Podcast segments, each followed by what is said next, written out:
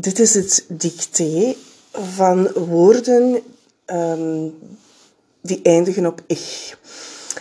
Ik ga ervan uit dat jullie goed onthouden hebben dat wat je hoort bij die woorden, dat je die anders schrijft. Net zoals de woorden van vorige week, die eindigen op lijk. Er was niet veel te oefenen deze week, dus ik ga ervan uit dat iedereen het goed zal kunnen.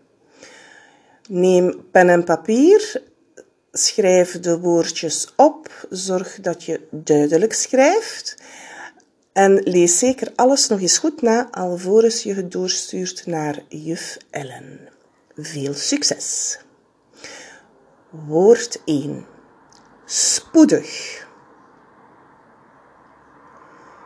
Woord 2. Prettig. Woord 3. Krachtig. Woord 4. Haastig. En het laatste woord is griezelig.